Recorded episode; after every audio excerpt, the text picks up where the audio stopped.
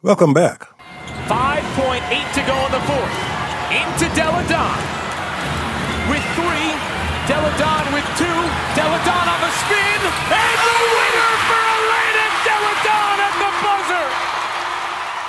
Yep, swish. That's the sound of a game-winning basket made by Elena Delle Donne, one of the most electrifying basketball players of her generation and a personal favorite of mine. A rookie of the year, two-time MVP and Olympic gold medalist, she led our home team, the Washington Mystics, to their first championship.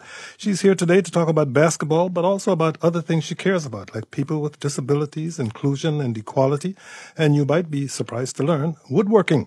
We also welcome our schools of the week, Swanson Middle School in Arlington and Takoma Park Middle School. We're eager to hear their questions for Elena Delle Donne and they're calling already, but we want to hear your questions too. If you're a kid, adults, you're welcome to listen. But on Kojo for Kids, it's kid callers only. Elena Delle Donne, welcome to the program. Hey, Kojo. Thank you so much for having me on. Well, my producers and I have been trying to get you on this program for at least a year, so we are really happy that you can join us today. We'll get the best. I am very excited too. it's cool. We'll get the basketball in a minute, but first let's talk about when you were a kid. Where were you born? Where did you grow up? I, I grew up in Wilmington, Delaware. My entire family actually still lives there now. So, um, luckily, it's a pretty short drive on 95, and I get to go home often in the off season. So, um, even the DC area has always felt so much like home because I've been here so much. You're especially close with your family. Tell us about them and in particular, tell us about your older sister Lizzie and the very special relationship you have with her. Yeah, I certainly have a very close knit family, and I believe the closeness that we have has been because of my sister with special needs. So she's the oldest sibling in the family. She was born deaf and blind and with many other disabilities. So I feel like from day one, um, our family has always just been a team. And the goal of this team is to make sure she can function and live the best life she possibly can. And it's it's brought us so close together. And I feel like even though she's never spoken a single word to me uh, because she can't, I feel like I've learned so many life lessons from her. Um, number one, just persevering through all the challenges. Uh, so she has been an incredible older sister to look up to. How do you communicate with Lizzie? Yeah, that's a great question. So, since she can't see and she can't hear, we have what we call hand over hand sign language. So, she will sign something into the palm of our hands and then we'll sign something back into the palm of her hand. So, it's it's very much all based on touch and the signs are not um, the, your typical sign language. It's it's all things that she has kind of made up through life and we've kind of just been able to figure out with her. So she knows about 20 signs and all things very specific such as like sleep or drink or eat. Um, but we've we've kind of like learned these signs with her and have created this certain language, but the best language is when you get a big hug and a kiss from her or you hear her belly giggle. that's that's when you know you've done something right. Walking can be difficult for Lizzie, and you have been filmed carrying her, but you say Lizzie carries you. What do you mean by that? Yeah. Yeah, so through through my life and through my basketball journey, there's been many ups and some downs as well. Um, and I've always found that in those low moments where um, I either felt like giving up or I took a break from basketball because I was dealing with some burnout. Uh, Lizzie was the person who kind of brought me back and kind of just helped me put my life back into perspective. And even after, you know, a tough loss or, um, you know, a tough practice, I'm always able to kind of just look towards her and put life in perspective again and just be like, you know what? it's just a game. I know it's my job and I know I'm trying to do my best for the city and my team to win games, but in the end, uh, it keeps so much in perspective with all the things that she has to deal with to even get out of bed in the morning. You're six foot five now, and when you were young, you were always much taller than other kids. Was that ever hard for you, and when did you learn to appreciate your height? Yeah, I was always much, much taller uh, than the rest of the kids in the class. I generally was the one in the back of the line or in the back of photos. And it was really hard when I was young because for some reason as a kid, I just wanted to fit in and I didn't want to stand out at all. I just wanted to be um, quote unquote quote unquote normal, which doesn't make much sense now. Um, right. And then throughout throughout just growing up and getting older, you realize like the more unique you are, the more special you are, and uh, you can just bring so much to this world. So it took a little bit of time um, to learn that and to realize that why why would you want to fit in? Like we're all born to stand out in our own way, and I was able to learn that by watching my sister, by having many conversations with my mom because she was also very tall when she was young, and um, just kind of realizing that you know it's what's unique about us is what's most amazing, and you should share that and be proud of it. So it took a little bit of time. How did you get started playing basketball, and did you play any other sports? I actually I started playing basketball when I was really young, like four years old, because I have an older brother and he was playing, and I would go to all of his games and I'd see his friends in the backyard playing um, pick up, and I just wanted to be a part of it, and I wanted to be able to compete with them. So basketball was my first sport and my first love. And then I did pick up um, a little bit of t-ball when I was young, and then I played volleyball for a little bit, but mainly basketball was my focus. When it was time for you to go to college, you accepted a scholarship at the University of Connecticut, which, as everyone knows, has one of the very best basketball teams in the nation. Yeah. You got there, but within 48 hours, you made a momentous decision. Can you tell us what happened? I, I did make quite a big decision um, that caused a bit of uproar. well, I decided to leave and go back home. I was dealing with burnout from the sport and also just a lot of homesickness and just not realizing that leaving home, but especially leaving Lizzie, was too much for me to handle at that time. Um, I, I don't think I ever really thought it through. And when I left and I realized like I have no communication with her, you can't just pick up a phone and call her or FaceTime her um, or even write her a letter. So for me, it just hit me in that moment. And I just knew this isn't right. Um, this isn't going to work. And I went home and I kind of took the summer to just settle down and realize like I'm going to go to the University of Delaware. It's 20 minutes from my home and I'm going to spe- experience college in that way. And because of the burnout that I was dealing with from basketball, I decided to play college volleyball for a year. um, but I was grateful to have incredible teammates and great people around me and realized that I wanted to get back into the game of basketball. You did decide you wanted to play basketball for the University of Delaware. What was it that specifically changed your mind? I think when I was able to kind of just come home, settle in, go to college, um, enjoy that experience, I was able to realize that a, a lot of I was blaming basketball for a lot of like my homesickness and um, for pulling me away from my family. And at that time, I finally made the decision that University of Delaware was going to be the place that I stayed my entire college career. And I realized that I really was starting to miss the game of basketball and I had put so much time and effort into the game, and I wanted to give it a go again and um, see how it felt. So I decided to just go play at the University of Delaware. It was the best decision ever. Before I go to the phones, in your last year of college, you were the number two pick in the WNBA draft and you were chosen by the Chicago Sky. What made you, at that point, ready to move away from home and live halfway across the country?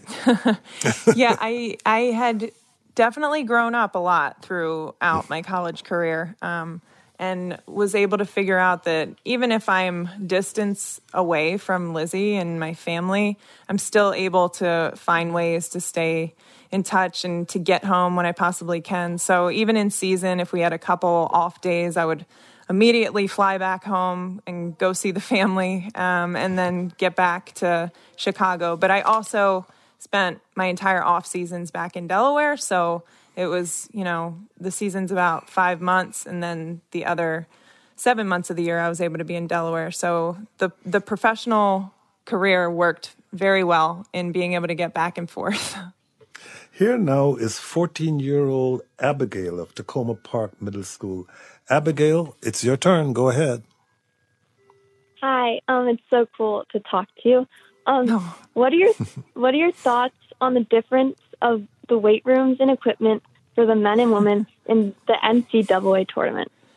Wow, it's amazing to talk to you too, Abigail, and I love that you're keeping up with that. Um, I was, unfortunately, I wasn't shocked when I saw the mistreatment from the men's tournament to the female tournament because I've been there and I've seen the differences. Um, I was hoping that we were in a different time now and that wouldn't still be the same, but I'm so proud of the young women who spoke up about it, who took pictures and videos and showed how ridiculous it was. And um, I hope that that was super eye opening for the NCAA and they wake up and realize that this is just not okay and they've got to change it. So, as happy as I am that they were able to fix the weight room and all, that's not enough. And this has got to continue for years to come. And there should never be a disparity.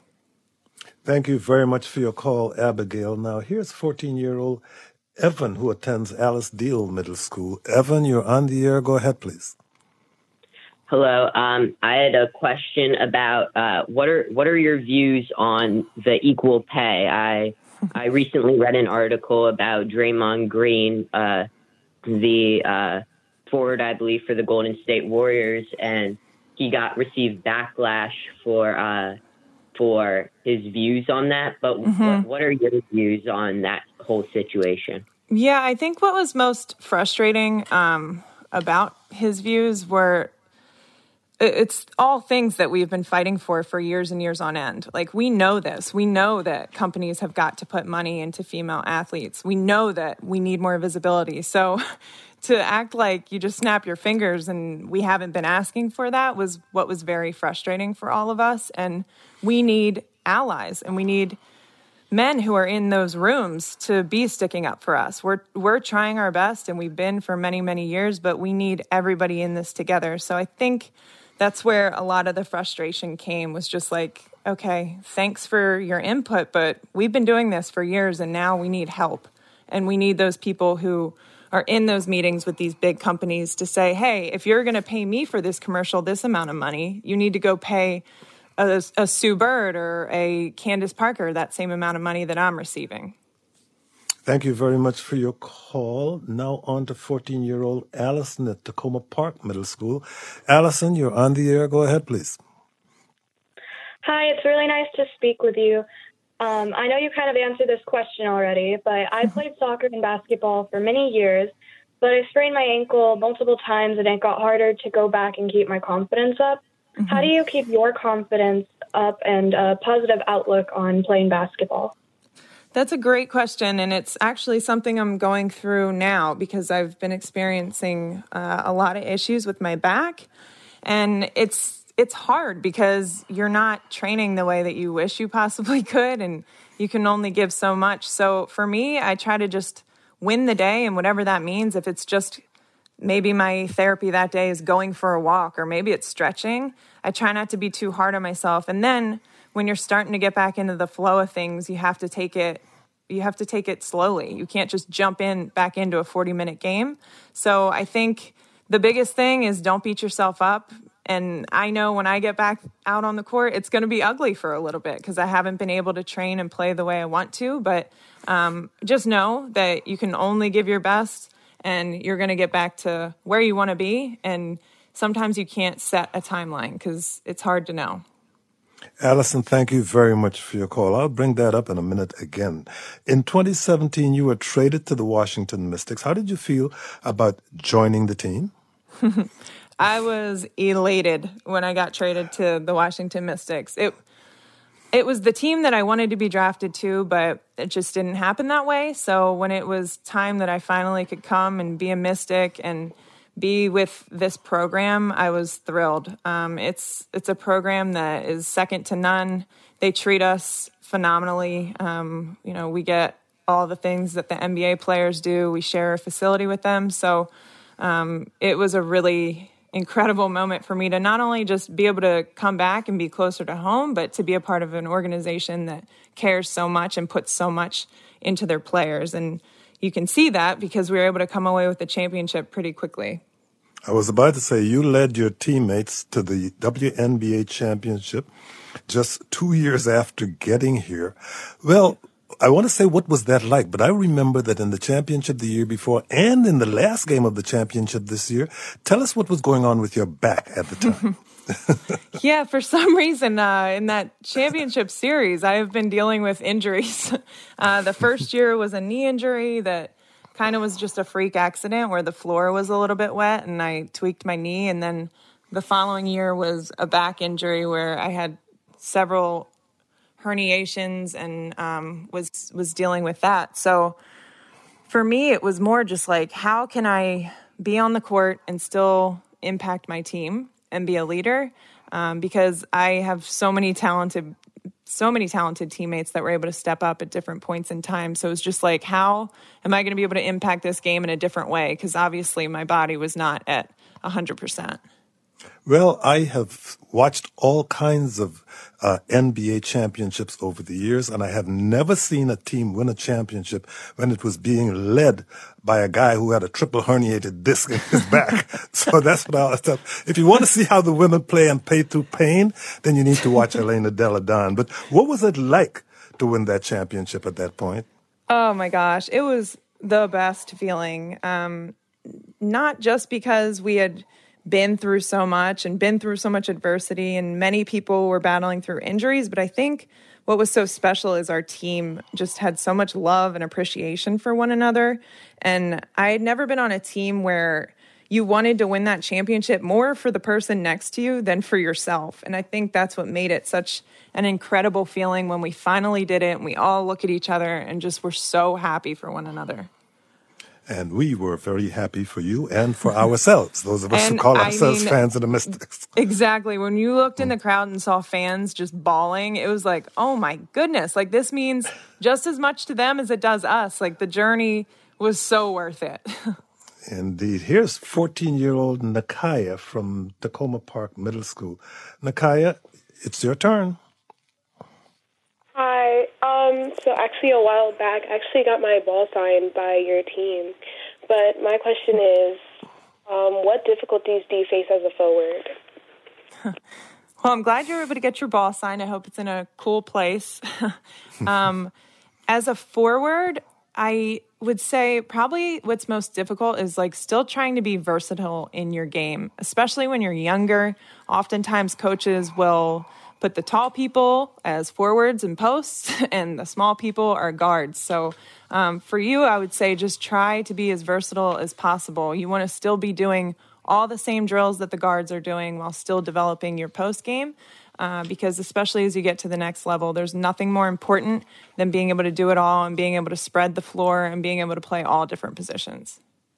Thank you very much for your call. Elena, you are, according to the Guardian newspaper, the most successful free throw shooter in basketball history, making 93.8% of your shots. What's your secret? How do you get so good at free throws?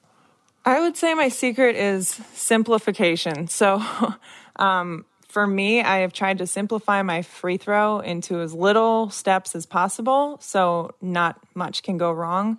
I think when you see people shooting free throws or doing their routines, a lot of times they're doing a lot of things that can go wrong. And free throw shooting is such a mental part of the game um, where you want things to be just so simple and something you're able to do over and over and over again the same way so that you really aren't even thinking about it. It's more like you're an autopilot. So that's kind of been my secret. There's a lot of pressure when it comes to free throws. What's the advice you would give to young players about how not to get nervous on the free throw line? yeah, I think the biggest thing is just realizing that it's the same shot that you have been shooting ever since you started picking picking up the game of basketball and playing. So even if it's a buzzer beater, I know like it's it's stressful, the crowd's yelling, but it's still the same exact shot. There's nothing different. And if you can kind of just train your mind to just do that shot the same exact way every single time, that's the best you can do. And it kind of helps just get rid of the crowd noise or the pressure around it. And I also believe very much in taking a deep breath. Being able to take a nice deep breath can settle your nerves immediately. Last spring, 11 year old Adi Popolovsky, who plays basketball for Hebrew Academy in Rockville, went to the mall with her mom to buy Elena Delle Donne sneakers. The salesman told her that he had never heard of Elena Delle Donne and would rather watch paint dry than watch women's sports. Addie asked for an apology, and then you, her hero, got involved. What are your thoughts on this incident, and why did you reach out to Addie? Yeah, so for me, number one, to see any young athlete go into a store and not be able to get, you know, their heroes merchandise um, is one thing, and that's tough in itself. But then to have somebody so negatively um, talk, make that experience that much worse was really eye opening to me. And it kind of shows me why many girls drop out of sports at a young age. And obviously, that's something I don't want to see. I know how great sports can be, whether you go on to be a professional athlete or whatever you end up doing. Sports are so important for development and for growth. So for me, I first just wanted to reach out to her and say how proud I was for telling her story because that can be really tough. Um, and then the next step was okay, how can we put our heads together and make something happen? So I've been on calls with her and big sporting goods about this process, and I'm hoping that we will be starting to see change soon because both Adi and her her friends and some of her coaches were on this call, and they were able to express to sporting goods stores the need to see WNBA gear and other uh, gear of professional leagues. Um, they need to be accessible for our athletes, for young boys and young girls. So I thought that was a really big step where she told her story. Um, we were able to get in touch, and then it was like, all right, how can we make this business get better? Here now is six year old Emily in Maryland. Emily, it's your turn. You're on the air. Go ahead, Emily. Um, I want to know what inspired you to play basketball. Hi, Emily. I started playing basketball just because I loved it and I had so much fun when I was able to go outside and play with my brother and my parents. Um, and then from there, I really looked up to Sheryl Swoopes. I thought she was so incredible. And she also had some really cool Nike basketball shoes that I wanted to get and I was able to get my hands on. So it was like when I was playing in Sheryl's shoes, I felt like I was Sheryl. we only have about a minute left. You've written several books for kids. Can you uh, tell us about the Hoop series and why you wrote it? Of course. So it, it's a hoop series, and I wrote it because I want people to be able to see themselves or a friend in this book. So a lot of it goes through um, being very tall as a young girl and going through bullying and trying to figure that out. And then also um, experiencing different things with my sexuality. And um, I have put my wife Amanda in the book as well because I just feel like we need books that we can either see ourselves or other people in. And um, I also didn't feel like there were many basketball books when I was growing up. So I wanted to okay. do that for the kids. And I also um, love just being a part of schools and being, I, if I wasn't playing basketball, I probably would have been a teacher. So it kind of got me back into the school system a little bit. Elena Delle Donne plays for the Washington Mystics and led the team to its national championships. Elena, thank you so much for joining us. Of course. Thank you. Kojo for Kids with Elena Delle Donne was produced by Lauren Marco, and our conversation with Dr. Leana Wen was produced by Julie Depenbrock. Coming up tomorrow, after searching for decades, archaeologists have uncovered St. Mary's Fort, a nearly 400-year-old colonial site. We'll speak with the archaeologist who led the dig and the executive director of Maryland's historic St. Mary's City. Then we'll talk with veteran journalist Judy Woodruff, the anchor and managing editor of the PBS NewsHour. That all starts tomorrow at noon. Until then, thank you for listening and stay safe. I'm Kojo The Kojo Nnamdi Show is produced by Julie Depenbrock, Sydney Grannon, Lauren Marco, Kurt Gardenier, Richard Cunningham, and Ines Renike. Our managing producer is Ingalisa Schrobsdorff. Our broadcast engineer is Rashad Young. Today's engineer was Mike Kidd. For past shows and more content, visit kojoshow.org.